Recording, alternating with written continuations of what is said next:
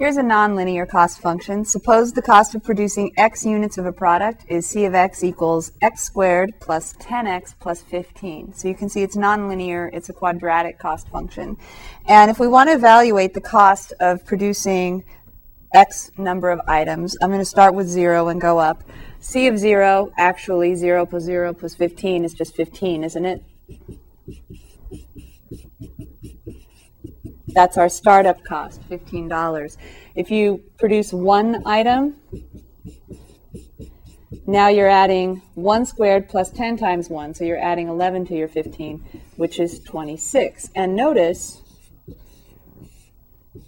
I'm adding 11 to 15, so the change in cost going from 0 units to 1 unit is $11. And then two items, 2 squared plus 10 times 2 plus 15. Now I'm adding 24 to the 15. So my change in cost has gone up now by 24. And when I add 24 to 15, I get 39. Sorry, I'm adding 24 to the original 15. So the difference here is not 24, it's 3 and then 1, 13. Now, if I want to go up to C3, you might be able to guess, we had 15 actually, but 3 squared plus 10 times 3 plus 15. Now to the original $15 startup, we're adding $39. So 39 plus 15 is $54. And you might notice our delta C, our change in cost, going from two units of production to three units of production, is now 15, uh, as predicted. So you can see that the actual cost function, C of x, is going up at a nonlinear rate as your production levels increase. So you can see 11, 13, 15. The next one is going to be 17. That's because we have a quadratic function and its rate of change, derivative, is 2x plus 10. But we'll come back to that.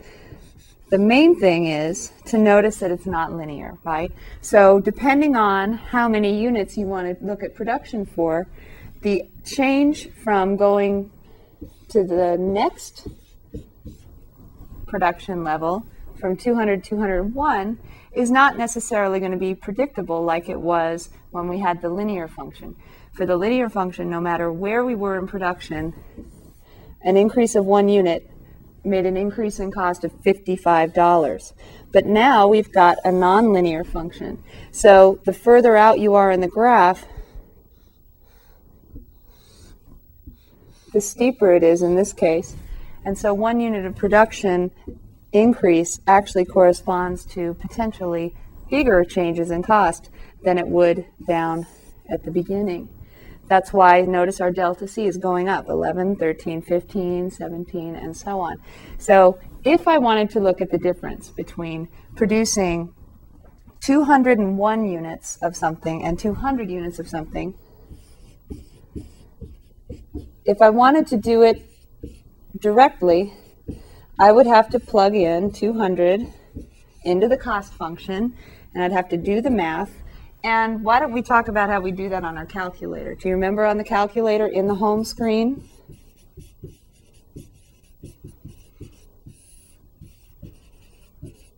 You would type in x squared plus 10x plus 15. Then you'd hit that such that key. x equals 200.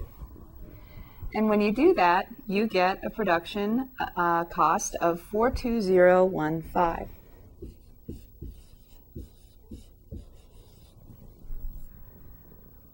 And if you do the same thing, you already have it in your in your calculator, and all you have to do is change that 200 to 201. And when you evaluate the cost function at 201, you have 4, 2, 42426. And that's what you would get if you plug 201 in for x into the cost function. You'd have to square it, you'd have to multiply it by 10, you'd have to add all those up, and you would get 42426. So that's that's how much your cost would go up from 42015 to 42426. So if we wanted to evaluate the marginal cost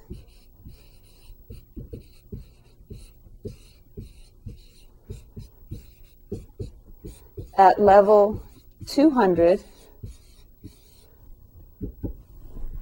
marginal cost at level 200, we would take C of 201 minus the cost of 200.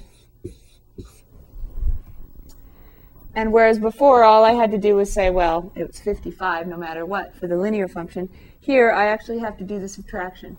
If you've already got it in your calculator, you go up and you grab the 42426 and hit enter. Then you say minus and go up and grab the 42015, highlight it and hit enter. And then for your answer, you're going to get 6 minus 5 is 1, 2 minus 1 is 1, 4 minus 0 is 4, 2 minus 2 is 0, 4 minus 4 is 0. So the actual change in the cost, if you produce one more item than the 200th item, is going to be a $411 difference. So we call that the marginal cost at level 200 because that's how much it would cost to produce one more item after 200 items.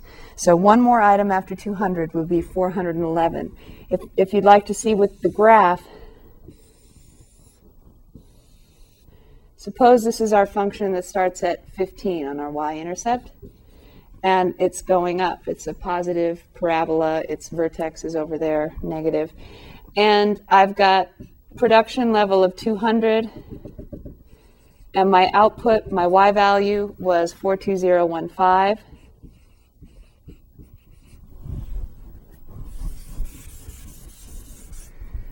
And then I went one more to 201, and I'm going to exaggerate this so we can see it.